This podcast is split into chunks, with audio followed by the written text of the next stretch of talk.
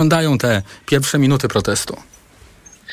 Ten protest właściwie jeszcze się nie zaczął. Pewnie to jest kwestia kilku minut, ale myślę, że jest tu już około kilkuset osób. Ta prawa część e, ulicy Nowy Świat w kierunku Uniwersytetu Warszawskiego no jest właściwie wypełniona e, osobami, które mają ze sobą e, transparenty, są też ubrane na czarno, a na tych transparentach można przeczytać innymi takie hasła jak piekło kobiet czy chodzi o życie i godność.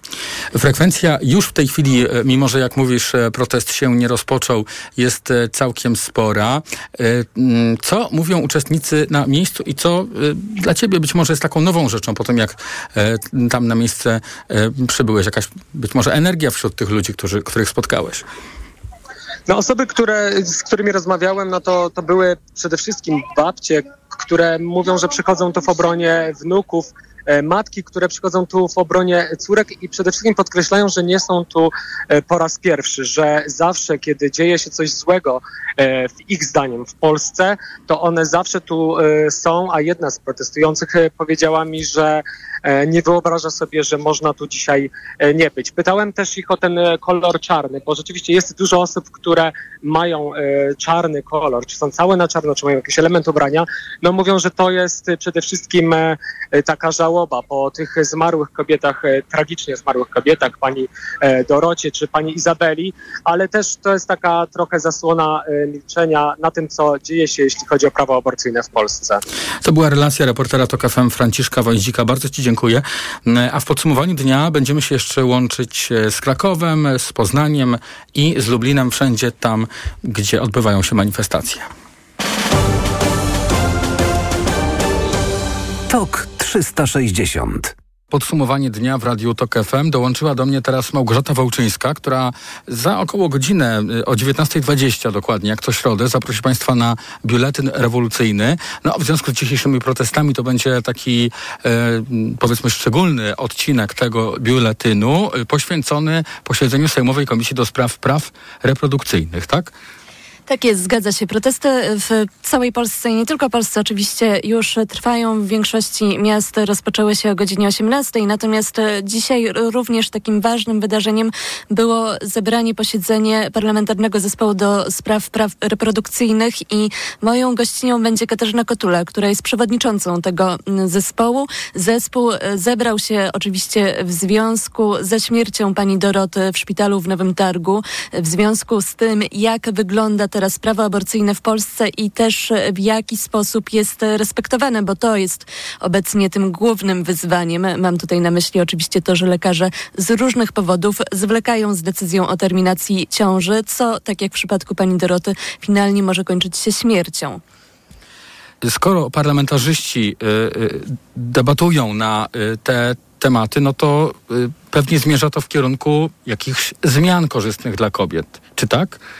Zespół do spraw praw reprodukcyjnych zebrał się dzisiaj, żeby przedyskutować po pierwsze obecną sytuację, dowiedzieć się w jakim punkcie jesteśmy. W związku z tym brały w nim udział przedstawicielki środowisk prokobiecych działających na rzecz praw kobiet, takie jak Aborcyjne Dream Team czy Fundacja na rzecz kobiet i planowania rodziny. Byli też lekarze i to, to taki ważny aspekt, ponieważ dzięki temu też można było poznać ich rzeczywistość, ich spojrzenie na tę sprawę Były, e, były dwie osoby, które ze środowiska lekarskiego, które reprezentują tę bardziej, że tak to określę, postępową część środowiska, czyli głośno mówią o tym, że przeprowadzają zabiegi aborcji zgodnie z obowiązującym prawem, ale byli również ci lekarze, którzy tłumaczą, w jakiej sytuacji jest większość środowiska, dlaczego ma opory, z jakich powodów te decyzje dotyczące terminacji ciąży nie są czasem podejmowane w odpowiednim momencie. Niestety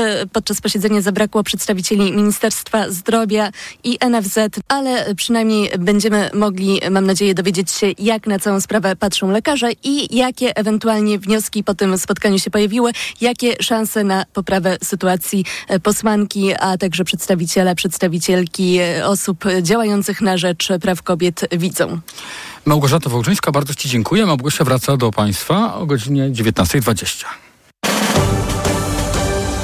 Pół godziny temu zakończyło się posiedzenie Sejmowej Komisji Środków Przekazu, w którym uczestniczył przewodniczący Krajowej Rady Radiofonii i Telewizji.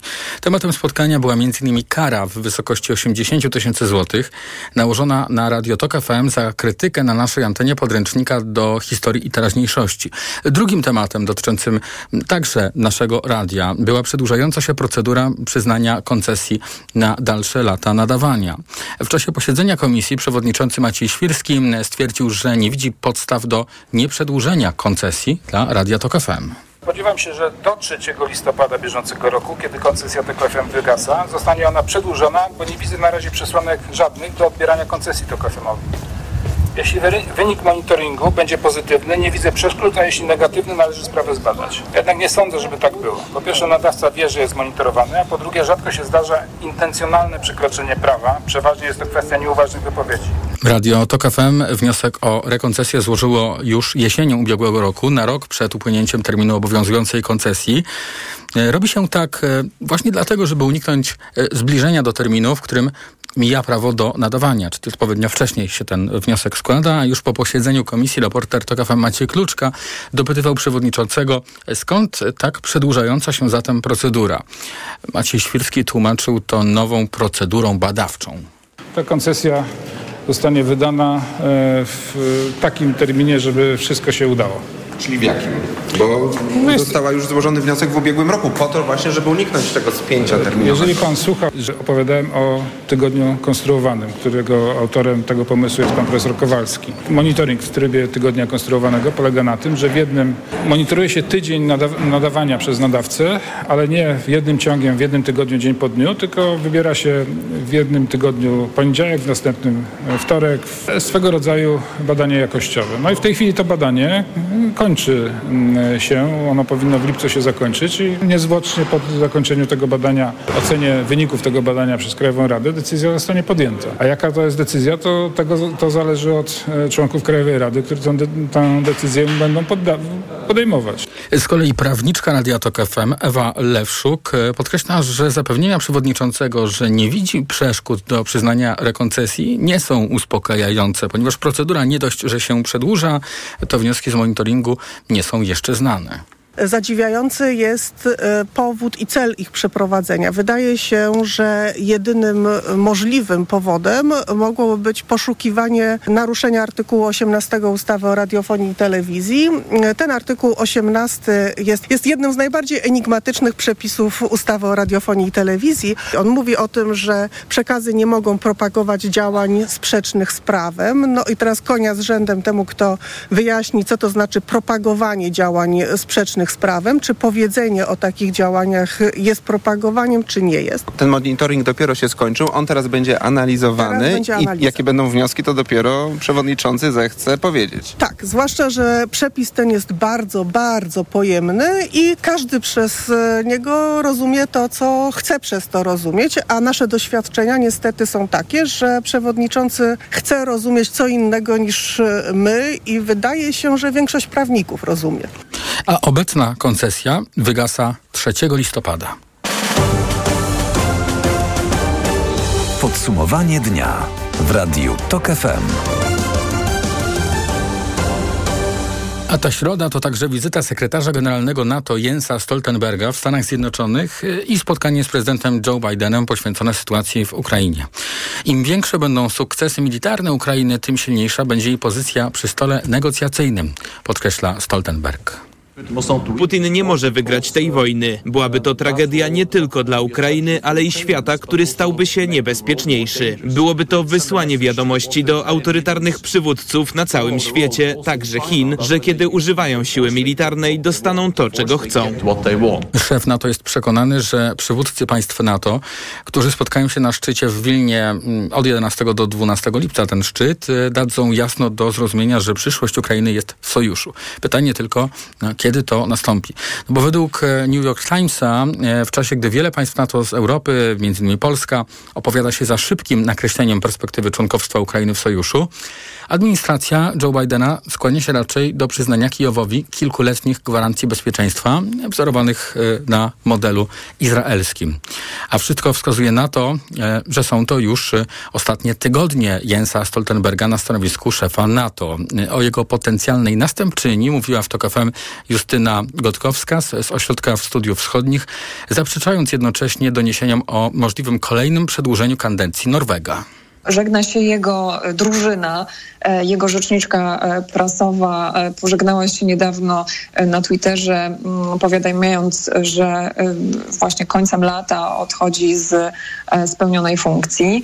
Więc to wszystko wskazuje na to, że jakby i Stoltenberg i, i jego ludzie już przygotowują się na zakończenie pełnienia swoich funkcji i raczej na odejście, ale rzeczywiście w NATO trwa dyskusja i debata i mamy tutaj informację o tym, że niektóre państwa, w szczególności Polska, blokują e, duńską e, premier e, Mette Fredriksen na kandydata, jako kandydata na stanowisko sekretarza generalnego NATO i twierdząc, że to jest kolejny kandydat z państw nordyckich, starej Europy i że najwyższy czas na kandydata, kandydatkę z nowych państw członkowskich z wschodniej flanki NATO. Rozmówczyni Jakuba Janiszewskiego przypomniała, że Stoltenberg kierował sojuszem w wyjątkowo gorącym okresie e, trwającej w Ukrainie wojnie i doprowadził w tym czasie do wielu istotnych decyzji podczas szczytów. Kadencja szefa NATO ma się zakończyć na przełomie września i października. A całą rozmowę na ten temat znajdą Państwo w podcastach na tok.fm.pl i w naszej aplikacji mobilnej. TOK 360 Parlament Europejski po raz kolejny debatował dzisiaj o łamaniu praworządności w Polsce. Tym razem dyskusja dotyczyła tak zwanej ustawy Lex Tusk. Zdaniem unijnego komisarza sprawiedliwości i części europosłów e, przepisy umożliwiające powołanie komisji badającej rosyjskie wpływy w polskiej polityce w praktyce posłużą rządowi do walki z opozycją. Co za tym idzie, stanowią poważne zagrożenie dla demokracji w Polsce, mówił Marek Belka z grupy socjalistów i demokratów. To okrutny żart z Polaków, bo powołuje ją partia, która tuż przed wybuchem wojny w Ukrainie organizuje w Warszawie zlot europejskich popleczników Putina i która do dzisiaj nie wytłumaczyła rozlicznych rosyjskich powiązań swojego ministra obrony narodowej. Polska nie jest i nie będzie chłopcem do bicia. Nie da się Polska steroryzować poprzez wasze ataki i kary. My stoimy dzisiaj na straży traktatów europejskich i chcemy, żeby Unia Europejska właśnie zgodnie z traktatami się rozwijała. A polskiej opozycji, która tutaj siedzi na tej sali, proponuje reset. Odpowiadała Beata Szydło z Europejskich Konserwatystów i Reformatorów. Głos zabrał także unijny komisarz do spraw sprawiedliwości Didier Renders. Rozmawiam w sprawie tej ustawy z polskim rządem i ministrem spraw zagranicznych. Otrzymałem różne uwagi co do szeregu poprawek zgłoszonych do ustawy. Jest też ważna decyzja, żeby nie ustalać członków Komisji do Spraw Rosyjskich Wpływów do czasu, aż wejdzie w życie jej zmieniona wersja. A w polskim parlamencie posłowie y, od wczoraj już zajmują się prezydencką nowelizacją ustawy Lex Tusk. Projekt poparła dzisiaj Sejmowa Komisja Administracji i Spraw Wewnętrznych. Przyjęto poprawkę PiS PiSu nową poprawkę, między innymi usuwającą termin publikacji pierwszego raportu komisji ustalony na 17 września, czyli mniej więcej miesiąc przed e, wyborami. Według projektu prezydenta, nad którym w tej chwili trwają prace, nad tą nowelizacją, w komisji weryfikacyjnej nie mogą zasiadać już, e, nie będą mogli politycy, tylko e, zamiast nich eksperci, a komisja też nie będzie mogła zakazać pełnienia funkcji publicznych. TOK 360. Były prezydent Stanów Zjednoczonych Donald Trump po raz kolejny został formalnie postawiony w stan oskarżenia. W nocy w sądzie federalnym w Miami usłyszał 37 zarzutów, w tym przetrzymywania tajnych dokumentów państwowych i utrudniania śledztwa. Trump w sądzie został potraktowany wyjątkowo. Funkcjonariusze nie zakuli go w kajdanki i nie robili mu zdjęć. Były prezydent Zostawił tylko odciski palców i nie przyznał się do winy. Kilka godzin po wizycie w sądzie przemówił do swoich zwolenników, jak stwierdził, padł ofiarą politycznego prześladowania. To sytuacja rodem z faszystowskiego lub komunistycznego reżimu. To dzień hańby, a Joe Biden na zawsze zostanie zapamiętany jako nie tylko jeden z najbardziej skorumpowanych prezydentów w historii, ale być może nawet co ważniejsze, prezydent, który z bandą swoich najbliższych zbirów, odmieńców i marksistów próbował zniszczyć amerykańską demokrację. Trump jest pierwszym byłym prezydentem USA, któremu postawiono federalne zarzuty karne i to po raz drugi w tym roku. W kwietniu nowojorska prokuratura oskarżyła go o fałszowanie dokumentów w związku z zapłatą za milczenie aktorce porno Stormy Daniels w czasie kampanii prezydenckiej w roku 2016. Podsumowanie z dnia w Radiu Tok FM. Część pierwsza, ta informacyjna już za nami. Za chwilę część druga, w której komentarze naszych gości o praworządności w Polsce. Będę rozmawiał z mecenasem Sylwią Gregorczyk-Abram z inicjatywy Wolne Sądy. Później w naszym programie kolejny gość Robert Pszczel, dyplomata i były szef Biura Informacyjnego NATO w Moskwie, którego będę e, pytał o wiarygodność tych informacji, które przekazuje białoruski dyktator Aleksandr Łukaszenka, który poinformował, że rosyjska broń jądrowa już jest na Białorusi. A przed godziną 19 jeszcze połączymy się z Patrycją, z Pauliną, przepraszam bardzo, oczywiście, Nawrocką e, Olejniczak. E, a więc to będzie Kraków i protest ani jednej więcej, które również w tej krakowskiej perspektywy będziemy relacjonować. Za chwilę ekonomia 360. Sejm przyjął haniebną ustawę, która łamie standardy demokratycznego państwa, która łamie konstytucję. Ma być miejscem, czasem szczucia na ludzi, którzy nie będą mieli się prawa bronić przed sądami. Podpis prezydenta pod bolszewicką, a ja bym ją nazwał putinowską ustawą zmienia sytuację polityczną w Polsce i my musimy wszyscy dzisiaj pokazać, po pierwsze, że PiSowi nie uda się zamach na polską wolność, PiSowi nie uda się ustawianie sceny politycznej pod siebie. Ta komisja ma trzy miesiące przedstawić raport. Kto z nas chce zrobić durniów? Będą działać szybko, będą tylko szukać pseudozasadnień do tego, żeby próbować wykluczyć liderów opozycji, przede wszystkim Donalda Tuska, z wyborów. Złamali i dobre obyczaje, i fundamentalne zasady demokracji, ze strachu przed utratą władzy, ze strachu przed odpowiedzialnością po przegranych wyborach. Było 100 powodów, żeby wyjść na ulicę i protestować przeciwko temu, co się dzieje w Polsce. To jest to pierwszy powód, równie poważny jak poprzednie. Radio TOK FM. Pierwsze radio informacyjne. Posłuchaj. Aby zrozumieć. TOK 360. Już prawie 20 minut po godzinie 18 pora sprawdzić, jakie były najważniejsze wydarzenia ekonomiczne tego dnia. Sponsorem audycji Ekonomia 360 jest Unum Życie, Towarzystwo Ubezpieczeń i Reasekuracji SA www.unum.pl. Ekonomia 360. Wojciech Kowalik. Inflacja będzie już spadać coraz wolniej, prognozują ekonomiści. Polacy wciąż spodziewają się szybkiego wzrostu cen, dalej więc będą żądać podwyżek w pracy, czemu będzie sprzyjać kolejna mocna podwyżka płacy minimalnej, prognozuje Biuro Inwestycji i Cykli Ekonomicznych. Inflacja jak dotąd obniżyła się z lutowego szczytu o 5 punktów procentowych, ale to wciąż szybki i uporczywy wzrost cen mówi Piotr Kalisz, główny ekonomista banku City Handlowego. Schodzenie z obecnego szczytu będzie dużo wolniejsze i to jest problem, ponieważ już teraz schodzimy bardzo wolno z inflacji. My się cieszymy z, z tych wysokich poziomów inflacji. My się cieszymy, że inflacja jest niższa niż dotychczas była, no ale ona jest zdecydowanie za wysoka i jakby jeżeli chcemy rozwiązać ten problem, który jest dokuczliwy jakby dla, dla wszystkich, dla całego społeczeństwa, to też musimy zrozumieć, że to się wiąże z na przykład wolniejszym wzrostem gospodarczym, wolni- słabszym popytem, trochę gorszą sytuacją na rynku pracy. Te, te, to są warunki konieczne do tego, żeby obniżyć inflację. Nie można e, liczyć na spadek inflacji, nie będąc gotowym e, na, na spowolnienie gospodarcze albo trochę niższy wzrost wynagrodzeń. Które już od wielu miesięcy za inflacją nie nadążają. Konfederacja Lewiatan apeluje o zmiany w obliczaniu płacy minimalnej. Pracodawcy przypominają, że zasady jej wyliczania powstały ponad 20 lat temu i nie sprawdzają się w obecnych czasach, zwłaszcza przy tak wysokiej inflacji.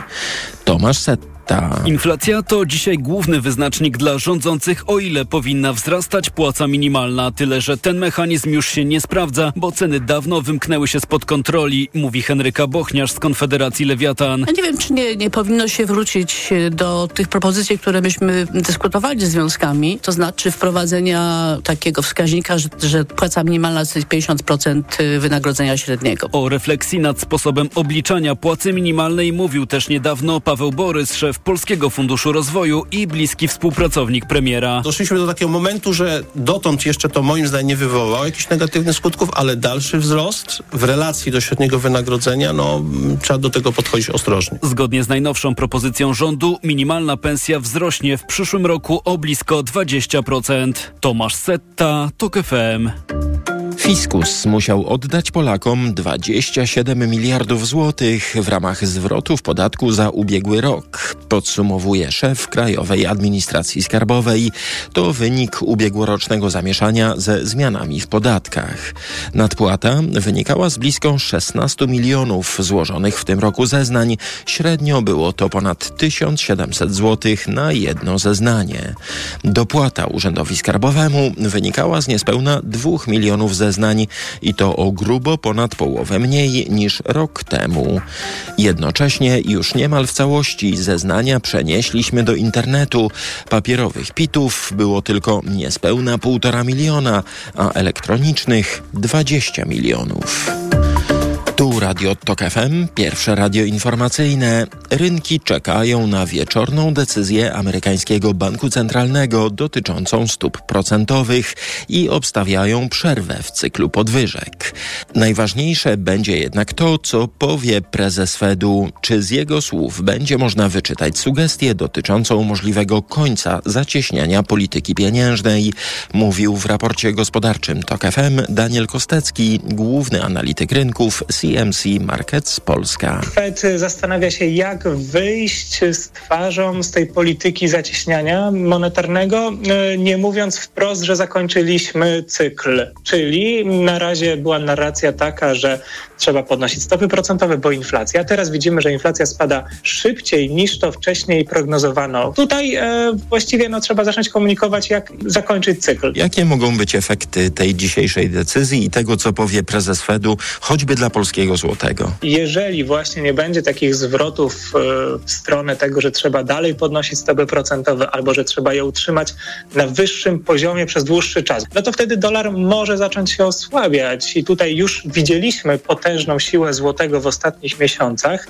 i niewykluczone, że przy takim właśnie stwierdzeniu e, dolar mógłby być jeszcze słabszy do złotego, e, bo z kolei patrząc na szeroki rynek walutowy, to wcale mm, takich rajdów jak złoty względem dolara czy złoty względem euro nie było na innych rynkach. Dziś dolar spadł poniżej psychologicznego progu 4 zł i 10 groszy. Euro kosztuje 4,44, frank 4,56, funt po 5,20 i sporo optymizmu na giełdzie. WIG w górę o ponad 2%, WIG 20 o ponad 2,5%. Rosyjski rząd, gdzie się da, szuka pieniędzy i nakłada podatek od nadzwyczajnych zysków na największe firmy i oligarchów, informuje o tym portal Business Insider. Moskwa chce w ten sposób wyciągnąć z firm 4 miliardy dolarów. Już rok temu rosyjski rząd nałożył taki podatek na giganta energetycznego Gazprom po tym, gdy ceny gazu ziemnego wystrzeliły po inwazji Rosji na Ukrainę.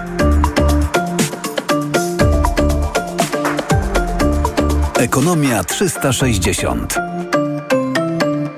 Sponsorem audycji Ekonomia 360 jest Unum Życie, Towarzystwo Ubezpieczeń i Reasekuracji SA www.unum.pl. Pogoda. Najbardziej deszczowo jeszcze dzisiaj będzie na Pomorzu Zachodnim, najmniej na Podkarpaciu i w Małopolsce. W południowej połowie kraju mogą natomiast występować burze. A jutro na termometrach od 19 stopni w Bydgoszczy i Toruniu, przez 20 w Gdańsku, 21 we Wrocławiu, aż do 24 w Białymstoku. Radio TOK FM. Pierwsze radio informacyjne. TOK 360. W Europarlamencie dzisiaj dyskutowano e, po raz kolejny na temat praworządności w Polsce. Na ten temat będę rozmawiał już za chwilę z mecenas Sylwią Gregorczyk-Abram. Reklama. Uwielbiam to uczucie. Chciałabym, żeby trwało bez końca. Tak wyjątkowo czuję się tylko w Lexusie UX. Stylowy crossover Lexus UX otula mnie komfortem i imponuje najnowocześniejszymi technologiami. Teraz Lexus UX już od 139 500 zł. Szczegóły na lexusmyślnikpolska.pl Lexus. Elitarny w każdym wymiarze. W upały twoje dziecko bardzo się poci. Chcesz mu dać wodę? To może być za mało. Pocąc się, dziecko traci elektrolity, w tym wapń potrzebny do rozwoju kości. Podaj mu tabletki musujące Hydro Optima Junior. Suplement diety Hydro Optima Junior dostarcza niezbędne elektrolity i co ważne w przypadku dzieci, zawiera wysoką dawkę wapnia. Hydro Optima Junior ma pyszny pomarańczowy smak, mimo niskiej zawartości cukrów. Hydro Optima Junior. Zdrowe nawodnienie dla twojego dziecka. Aflofarm. W nowej polityce. Kampania PiS się sypie, obietnice przestają działać. Zagubione pokolenie Z, szpitale głodzą pacjentów, a także Andrzej Chyra, sztuka to nie katecheza, wilk i dzik w wielkich miastach, kimchi, kiszonka narodowa oraz czy da się wygrać wybory, rozmowa z Jolantą Kwaśniewską. Nowa polityka w kioskach i na polityka.pl. Naprawdę niskie ceny. Masz to w Brico. W niskich cenach gamę rozmaitą. Warsztatu tutaj znajdziesz wszystko. Do ogrodu też no zobacz tylko. Masz Brico Marché. Wiertła i bity DeWalt w walizce. 100 elementów. Tylko 99,99. A olej Platinum Max Expert 1 litr za 24,99. W Brico Marché. Jak zawsze najtaniej. Czujesz, że robi się nieprzyjemnie? Pocisz się coraz bardziej i bardziej. Masz problem, bo twój antyperspirant się nie sprawdził? Pozbądź się go. Kup w aptece bloker potu Medispirant Rolo. Medispirant jest bezwzględnie skuteczny. Blokuje pocenie od razu, nie dopuszczając do powstania przykrego zapachu. Medispirant nie podrażnia skóry, a do tego nie pozostawia śladów na ubraniach. Działa tak długo, aż do 7 dni. Medispirant. Bez potu na dobre. Wypróbuj również Medispirant żel pod prysznic. Budzisz się, a twoje dzieci już są głodne. Znowu musisz zrobić im śniadanie. Ale zaraz. Przecież jesteście w hotelu Nowotel. Twoja gromadka schodzi więc na ucztę, złożoną z ich ulubionych potraw. A ty tylko patrzysz, jak pochłaniają wszystko z apetytem. Gdy jesteś w hotelu Nowotel, mniej w tobie ojca, a więcej taty. Skorzystaj z bezpłatnego pobytu ze śniadaniem dla dzieci poniżej 16 roku życia. Dowiedz się więcej na nowotel.com. Obowiązuje regulamin. Co dalej z inflacją, kosztami życia, stopami procentowymi, wynagrodzeniami i programami socjalnymi? Sprawdź na biznesinsider.pl. Biznes Insider. Opłaca się wiedzieć. Reklama.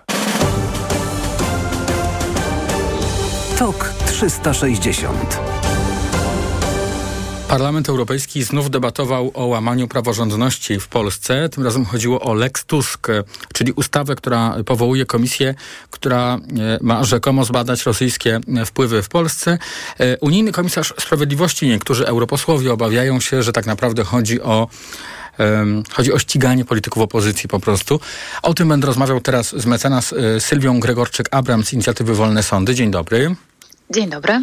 Po tej debacie, jak pani sądzi, jaki y, obraz y, praworządności się wyłania w Polsce? No bo debata właśnie służy temu, żeby coś wyjaśnić. To, to co usłyszeliśmy dzisiaj. No, nie usłyszeliśmy z ust polityków tak, z, ze strony Prawa i Sprawiedliwości żadnego rzetelnego e, wyjaśnienia, żadnego e, kroku, e, który mógłby pokazać, że e, no, w jakikolwiek sposób są w stanie e, rozmawiać, debatować w ogóle na temat e, ustawy Lex. Wręcz przeciwnie, wszyscy uważają, że to jest unijny spisek, zwłaszcza spisek najprawdopodobniej niemiecki, a także innych unijnych krajów, które uwzięły się na polskie przed okresem wyborczym. I taki niestety jest przekaz dzisiejszej debaty. Mm, I bardzo właśnie niepokojące jest to, że ta debata, że, że Polska jest znowu w Unii Europejskiej pokazana jako taki rzeczywiście kraj kategorii B, gdzie ta praworządność no, się stacza tak naprawdę o kolejny stopień w dół i dużo się rozmawia właśnie w kontekście nadchodzących wyborów, tak? Bo czy w kontekście Pegasusa, czy w kontekście, o którym też dzisiaj była mowa, czy w kontekście praworządności, e, Unia Europejska bardzo jasno daje takie światło ostrzegawcze, zbliżają się do wybory, musimy zadziałać, musimy to zweryfikować. Praworządność już jest na bardzo e, m, mm, dużych, e, że tak powiem, komplikacjach i bardzo dużym starciu z Unią Europejską, a teraz dochodzi jeszcze kolejna ustawa, mhm. która może nam te zasady unijne e, jeszcze dalej e, ich de destrukcję pogłębić. Prace nad ostatecznym kształtem tej ustawy przez cały czas trwają. Nawet dzisiaj Sejmowa Komisja nad tym pracowała i sami posłowie, którzy się tym zajmują, trochę się w tym zaczynają gubić, ponieważ pojawiła się poprawka, która wykreśla ten termin 17 września, który jakby tutaj zawężał działanie komisji, że przed wyborami ma być e, jakiś efekt przedstawiony. E, jak pani ocenia? E, w którym momencie pracy nad tą ustawą jesteśmy i czy to jest moment, kiedy już możemy być uspokojeni, że, że ona mm, nie będzie godziła w polską praworządność, a tym samym uspokoimy Brukselę? No zdecydowanie nie jesteśmy w tym momencie, bo pamiętajmy, że ustawa obowiązuje. Tak, no, tak pan prezydent zdecydował, tę ustawę podpisał, następnie ją wysłał do Trybunału. Ona w tym momencie obowiązuje, trwa dyskusja w polskim parlamencie, która nie e, doprowadza nas jeszcze do żadnego momentu, w którym w ogóle moglibyśmy być jako obywatele e, spokojni. No wykreślenie e, tej symbolicznej, przecież umówmy się, e, daty niczego tutaj nie zmienia, bo nadal obywatel, jak stanie przed tą komisją, to ma zabrane prawo do sądu, prawo do rzetelnej obrony, prawo do dwuinstancyjności postępowania, unijne zasady, tak, dostępu do sądu, do niezależnego sądu utworzonego na podstawie ustawy też są złamane. No ta, ta dyskusja e, póki co niczego nie wniosła. Poza tym nie wiemy jeszcze, czy Prawo i Sprawiedliwość zdecyduje się e, te poprawki przegłosować, bo wiemy, że e, takiej decyzji przynajmniej oficjalnie e, jeszcze nie ma. Także na pewno to nie jest jeszcze ten moment, gdzie w ogóle Unia Europejska może być uspokojona. A przypominam, że Polska ma 21 dni od zeszłego tygodnia, chyba od zeszłej środy, prawda, żeby złożyć jakieś wyjaśnienia mm, dotyczące właśnie ustawy Lex Lux, bo postępowanie przeciwko naruszeniowe zostało wszczęte. Wciąż bardzo wiele nie wiadomo w tej sprawie. Nie wiadomo nawet, jaka to będzie ustawa e, ostatecznie. E, kolejna debata w Europarlamencie dotyczyła wykorzystywania Pegasusa, czyli tego oprogramowania szpiegowskiego, e, czego przykłady mieliśmy w Polsce. I zdaniem sprawozdawczyni z prac Komisji Śledczej do spraw Pegasusa, Unia powinna stanowczo reagować na przypadki używania tego oprogramowania E, no, w, w, takich sytuacjach, kiedy wbudzi to wątpliwości, że e, może to być do celów politycznych e, używane. Mm, jak pani by skomentowała ustalenia tej komisji i czy jesteśmy bliżej w Unii Europejskiej mm, jakichś, wypracowania jakichś standardów, które by uniemożliwiły politykom opcji rządzących korzystanie z takiego Pegasusa? No, ja tutaj e, słuchałam się na Państwa antenie wypowiedzi e, Wojciecha Klickiego z Panoptykonu. Ja też uważam podobnie, że Unia Europejska jeszcze ma tutaj e, no, sporą lekcję do odrobienia e, i nie byłabym bardzo optymistyczna, jeśli chodzi o e, wszczynanie czy, czy nakazywanie państwom jakichś takich radykalnych rozwiązań. To jest wszystko bardzo nowe, tak? Czy, czy, e, czy w ogóle sztuczna inteligencja, czy, czy Pegazów, czy ochrona danych osobowych mm, jest takim tematem, gdzie Unia już pokazała, że jest wiele do nadrobienia, ale na pewno będą e, różnego rodzaju i debaty, i formy żądań, co najmniej wyjaśnień kierowane do Polski po tym raporcie Komisji Europejskiej, który jest miażdżący, przypomnijmy, dla e, Polski. On jest bardzo kompleksowy, jest brutalny i miażdżący i mówi, Pegasus ingerował w wybory. I taka jest konkluzja tego e, raportu. Na pewno będą takie działania podejmowane też przed wyborami, bo to słyszeliśmy właśnie podczas tej dzisiejszej debaty, że, te, że ta obawa o rzetelne, demokratyczne, legalne wybory w Polsce jest e, namacalna, że ona jest artykułowana przez e, wszystkich no, komisarzy czy, czy członków e, Europarlamentu i tu należy się spodziewać, że takie działania przez komisję czy przez parlament przed samymi wyborami, także w kontekście Pokazusa, myślę, mogą być podejmowane. Bardzo dziękuję. Mecenas Sylwia Gregorczyk-Abram z inicjatywy Wolne Sądy była razem z nami w podsumowaniu dnia, a już za chwilę zmienimy temat. Będziemy rozmawiali o y, deklaracji białoruskiego dyktatora Aleksandra Łukaszenki, który ogłosił, że rosyjska broń jądrowa już y, jest na Białorusi. Co to oznacza i czy wierzyć w ogóle tym słowom e, Łukaszenki? O tym wszystkim już za chwilę Robert Pszczel, dyplomata i były szef Biura Informacyjnego NATO w Moskwie.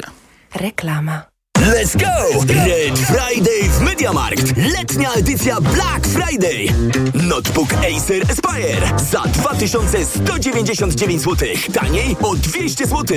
Najniższa cena z 30 dni przed obniżką 2399 zł. A pralka Beko za 1249 zł. Taniej o 250 zł.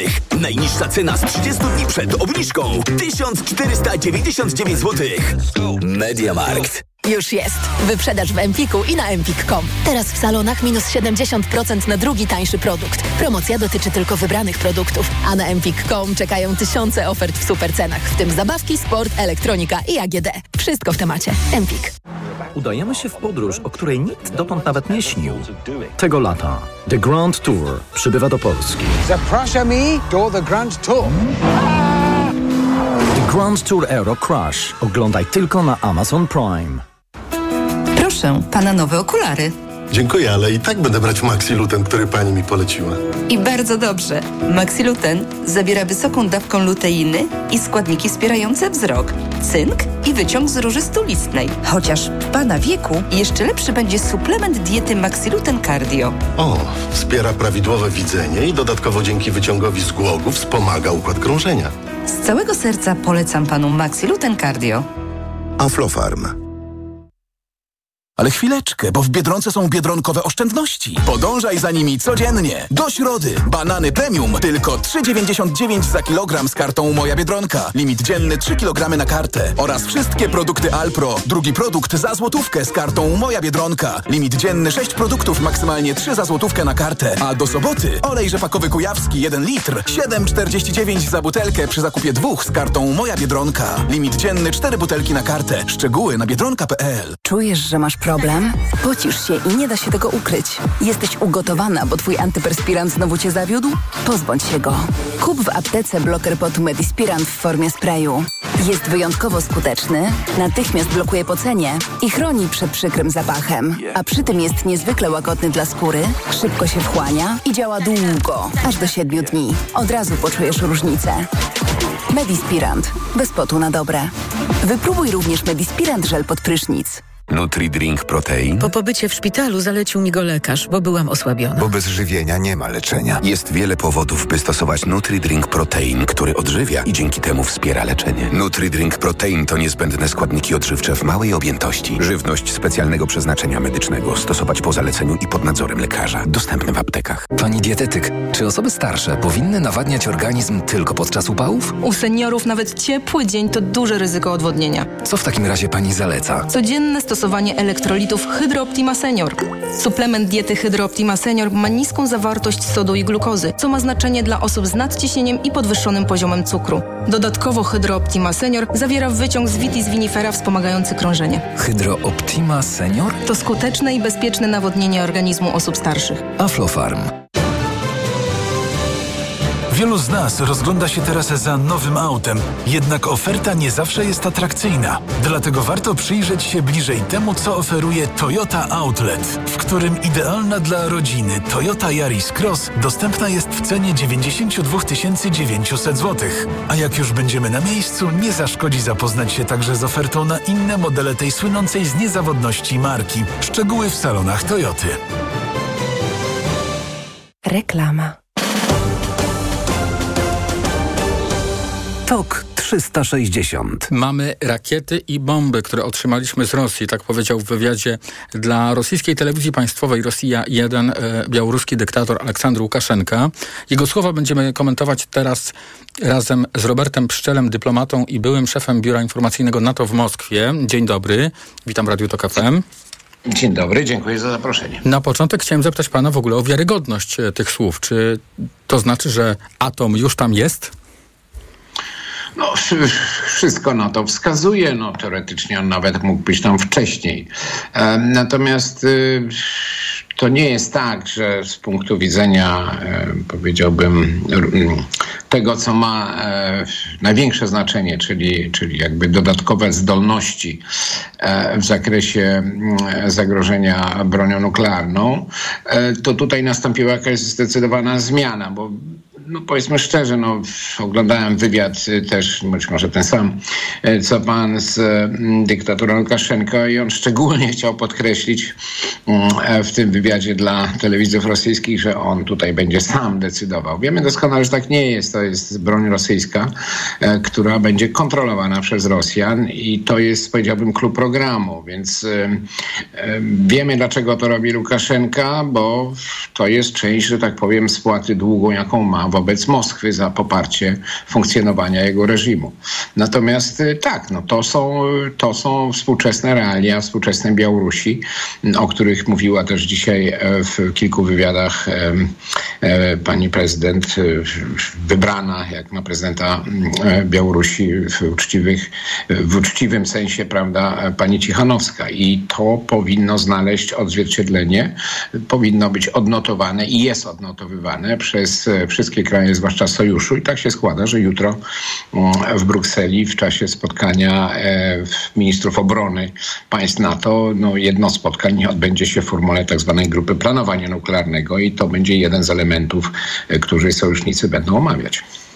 A co e, broń atomowa Y, która znajduje się y, na Białorusi, znalazła się na Białorusi, zmienia w kwestii bezpieczeństwa y, Polski.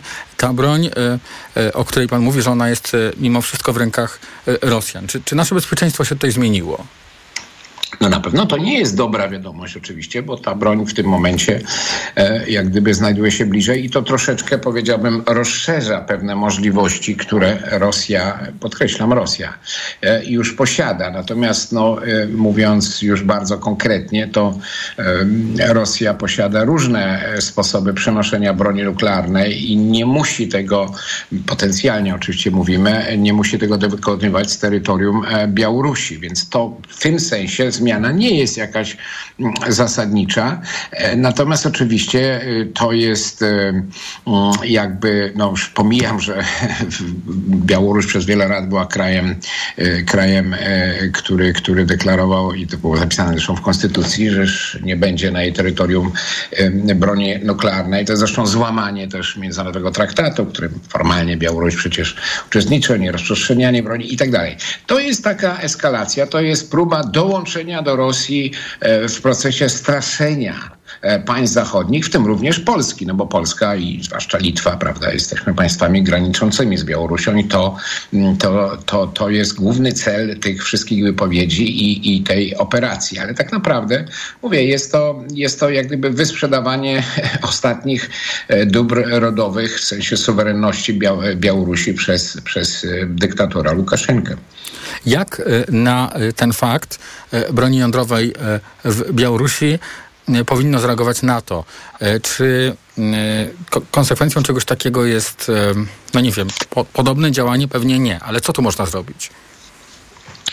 No, co prawda nie wypowiadał się bezpośrednio na temat Białorusi, e, prawda, zarówno zresztą prezydent amerykański, jak i, jak i sekretarz stanu Blinken, ale dosłownie dzień, dwa temu było o tym mowa e, ze względu na różne, prawda, raporty i wyraźnie zostało podkreślone, że Stany Zjednoczone, no a jednak one są głównym, prawda, tym gwarantem odstraszania nuklearnego w sojuszu, e, pomijając oczywiście Wielką Brytanię i Francję, e, iż nie ma w tej chwili, Waszyngton nie widzi potrzeby zmiany tak zwanej postury, e, e, czyli rozlokowania, mówiąc e, bardziej kolokwialnie, z systemu, że tak powiem, który obejmuje broń nuklearną. Ale sojusz takim potencjałem dysponuje i z punktu widzenia tych doniesień, nazwijmy to, nic rzeczywiście nie musi się zmieniać w doktrynie i nawet z lokacji. Natomiast są inne kwestie, które rzeczywiście powinny być jakby rozpatrzone i będą rozpatrzone zarówno na tym spotkaniu ministrów obrony, jak i w ogóle na szczycie NATO i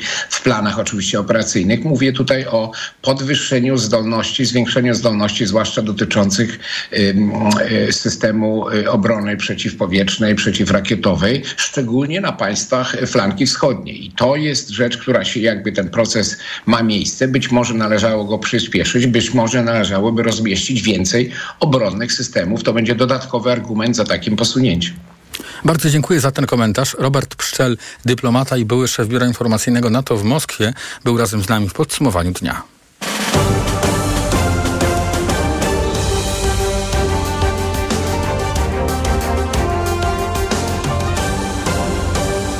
Łączymy się z Pauliną Nawrocką-Olejniczak, e, która śledzi e, protest ani jednej więcej w Krakowie. Śledzi, to znaczy w ogóle jest na miejscu i obserwuje ten protest. E, cześć Paulina.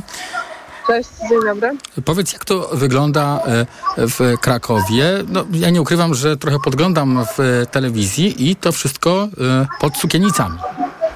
Tak, tak, dokładnie, na krakowskim rynku od strony wieży ratuszowej. Zebrało się kilkaset osób, wypełniona jest mniej więcej e, połowa tej płyty przed wieżą ratuszową. No, nie ma niestety porównania z wielkim marszem sprzed dwóch lat, który zgromadził kilkanaście tysięcy krakowianek i krakowian.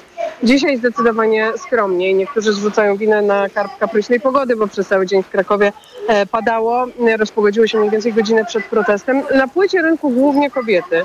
E, te młode, które wprost mówią, że boją się zachodzić w ciążę i te starsze, które protestują dla swoich córek i wnuczek, są i kobiety w ciąży, które mówią, że e, sytuacja obecnie w kraju no, nie sprzyja e, spokojnemu tej ciąży donoszeniu. Jest kilka łapiących za serce transparentów, e, między innymi te z hasłami nie chcę umierać na ciążę, martwa dziecka nie urodzę. Nad tłumem górują trzy wielkie czerwone błyskawice i portret E, portret arcybiskupa e, Marka Jędraszewskiego, głowy krakowskiego kościoła, który słynie ze swych kontrowersyjnych i nieprzesadnie e, przyjaznych kobietom poglądów, by nie powiedzieć, że to eufemizm.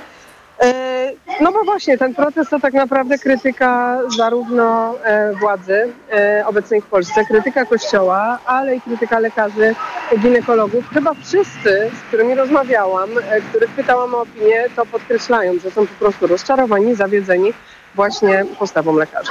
A powiedz w stosunku do e, tego e, strajku kobiet, który e, przyciągnął, tak powiedziałaś, w Krakowie znacznie więcej osób, to jakie dostrzegasz tutaj jeszcze różnice? To znaczy właśnie w tych rozmowach, czy to są, czy to są ci sami ludzie, w, w, w, tutaj sięgam po pewną przenośnie, to znaczy czy jest więcej ludzi młodych, osób starszych, czy, czy jest coś takiego do wyróżnienia tutaj? Myślę, że więcej jest osób e, starszych, dorosłych, dojrzałych e, i takich, którzy po prostu wciąż się nie poddają i protestują, by, by obrazowo powiedzieć. Smuci brak jednak e, większej reprezentacji młodych ludzi, którzy powinni być na żywo zainteresowani tak naprawdę, czy prawami reprodukcyjnymi, czy sytuacją właśnie kobiet, które są w wieku rozrodczym. Paulina Nawrocka-Olejniczak obserwuje to, co dzieje się w Krakowie na rynku głównym przed e, sukieńcami ten właśnie protest, a do sprawy protestów pod hasłem ani jednej więcej będziemy jeszcze wracać na pewno, bo po godzinie 19 um, sporo uwagi poświęcimy Lublinowi. Sprawdzimy, jak, tam ten proces wygląda. Śledzi go reporterka TOK Anna Kwiterek-Zabłocka. A będziemy y, także wracać jeszcze do Warszawy po to, aby powiedzieć, jak wygląda właśnie ta największa manifestacja w Polsce.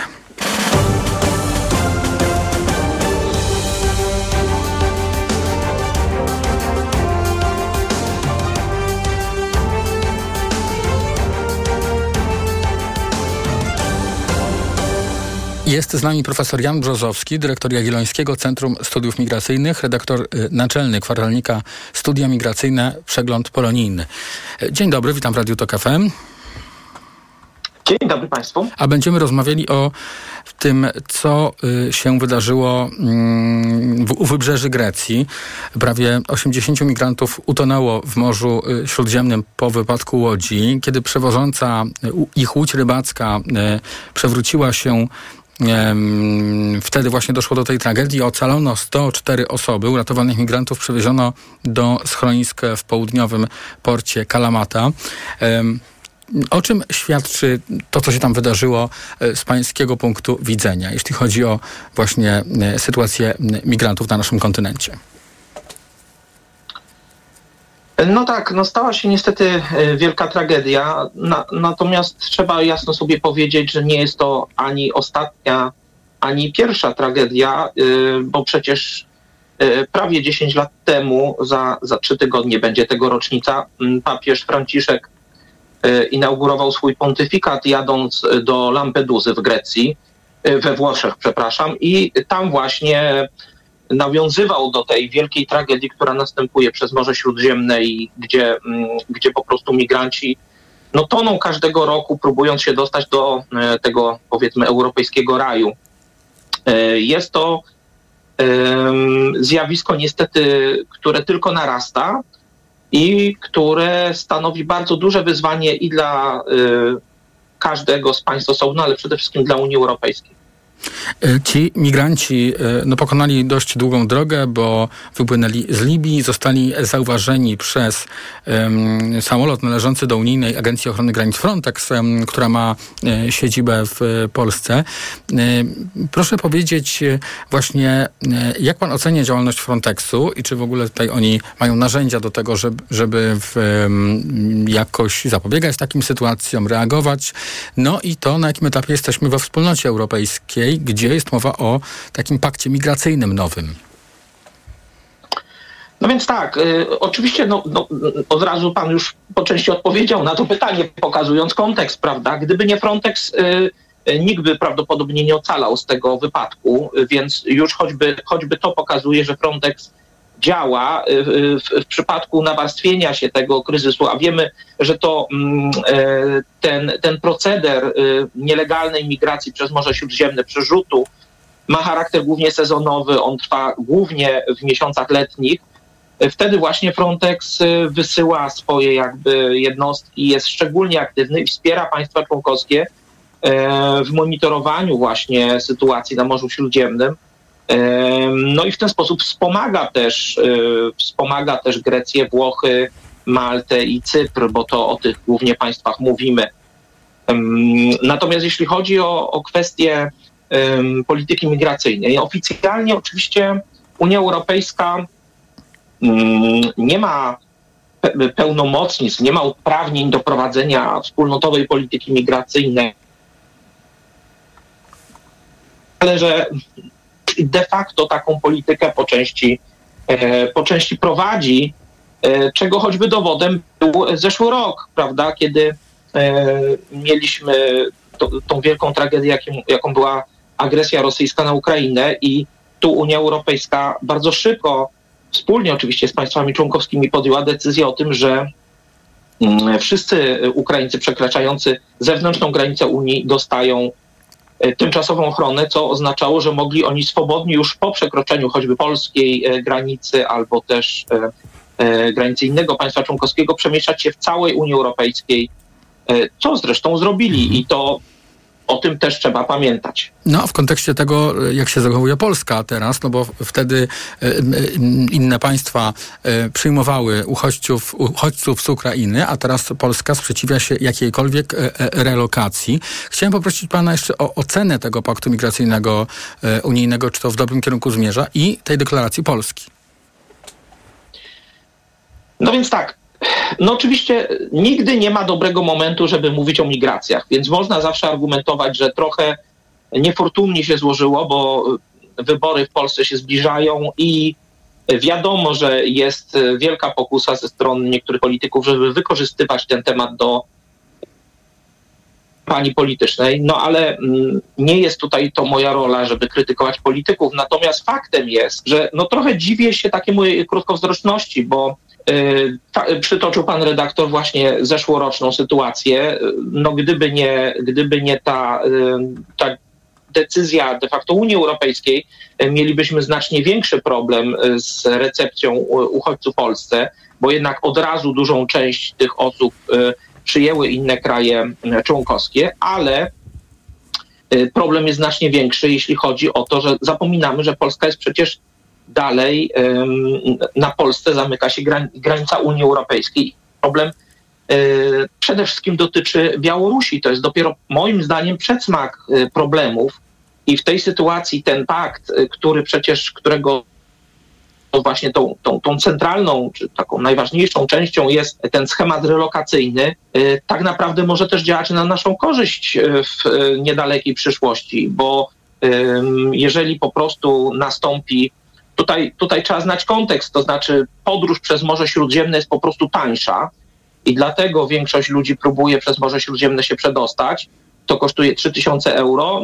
Ponoć koszt dotarcia do Polski przez Białoruś z Bliskiego Wschodu to jest około 15 tysięcy euro, ale jeżeli te koszty spadną, to po prostu nie będzie, nie będzie kilka tysięcy osób, tylko kilkadziesiąt tysięcy osób, które będą chciały przedostać się na terytorium Polski i być może w każdego miesiąca. I wtedy Możemy taki system relokacji działa tak, na naszą korzyść. Korzystać, chcieć skorzystać z tego narzędzia. Bardzo dziękuję. Profesor Jan Brzozowski, dyrektor Jagiellońskiego Centrum Studiów Migracyjnych był razem z nami. Za chwilę najnowsze informacje. Reklama. Let's go! Red Friday w Mediamarkt. Letnia edycja Black Friday. 55-calowy telewizor Sharp za 1799 zł. Taniej o 200 zł. Najniższa cena z 30 dni przed obniżką 1999 zł. A smartfon Samsung Galaxy A14 LTE za 799 zł. Taniej o 100 zł. Najniższa cena z 30 dni przed obniżką 899 zł. Mediamarkt. Kaśka, to ty? Tak. Ale schudłaś. Stosujesz jakąś dietę? Nie, stosuję tabletki na wątrobę Hepa Slimin. Zobacz, wątroba spisuje się wspaniale i jem wszystko, choćby czekoladę. Widzę, że Hepa Slimin wspomaga też utrzymanie smukłej sylwetki. To tylko taki słodki dodatek. Przecież ja nie muszę się odchudzać. Pewnie, że nie. To ja też będę brać Hepa Slimin. Chcesz mieć słodkie życie bez diety? Chcę mieć zdrową wątrobę. Suplement diety Hepa Slimin w trosce o wątrobę i smukłą sylwetkę. Mate pomaga w utrzymaniu prawidłowej masy ciała, a cholina wspiera funkcjonowanie wątroby. Aflofarm. Sezon w pełni, a ty bez roweru? Kup w Skitim Rower Cube i odbierz 10% jego wartości w akcesoriach i odzieży rowerowej. Wolisz rower hybrydowy? Skorzystaj z 20 lat 0%. Przyjdź do sklepów otwartych także w niedzielę lub wejdź na skitim.pl. Skitim! Czujesz, że masz problem? Pocisz się i nie da się tego ukryć. Jesteś ugotowana, bo twój antyperspirant znowu cię zawiódł? Pozbądź się go. Kup w aptece bloker potu Medispirant w formie sprayu. Jest wyjątkowo skuteczny, natychmiast blokuje pocenie i chroni przed przykrym zapachem. A przy tym jest niezwykle łagodny dla skóry, szybko się wchłania i działa długo, aż do 7 dni. Od razu poczujesz różnicę. Medispirant. Bez potu na dobre. Wypróbuj również Medispirant żel pod prysznic. Nadciąga zima stulecia, a wraz z jej nadejściem wrócą najmroczniejsze tajemnice, jakie skrywały Tatry. Widmo Brokenu. Nowa powieść Remigiusza Mroza już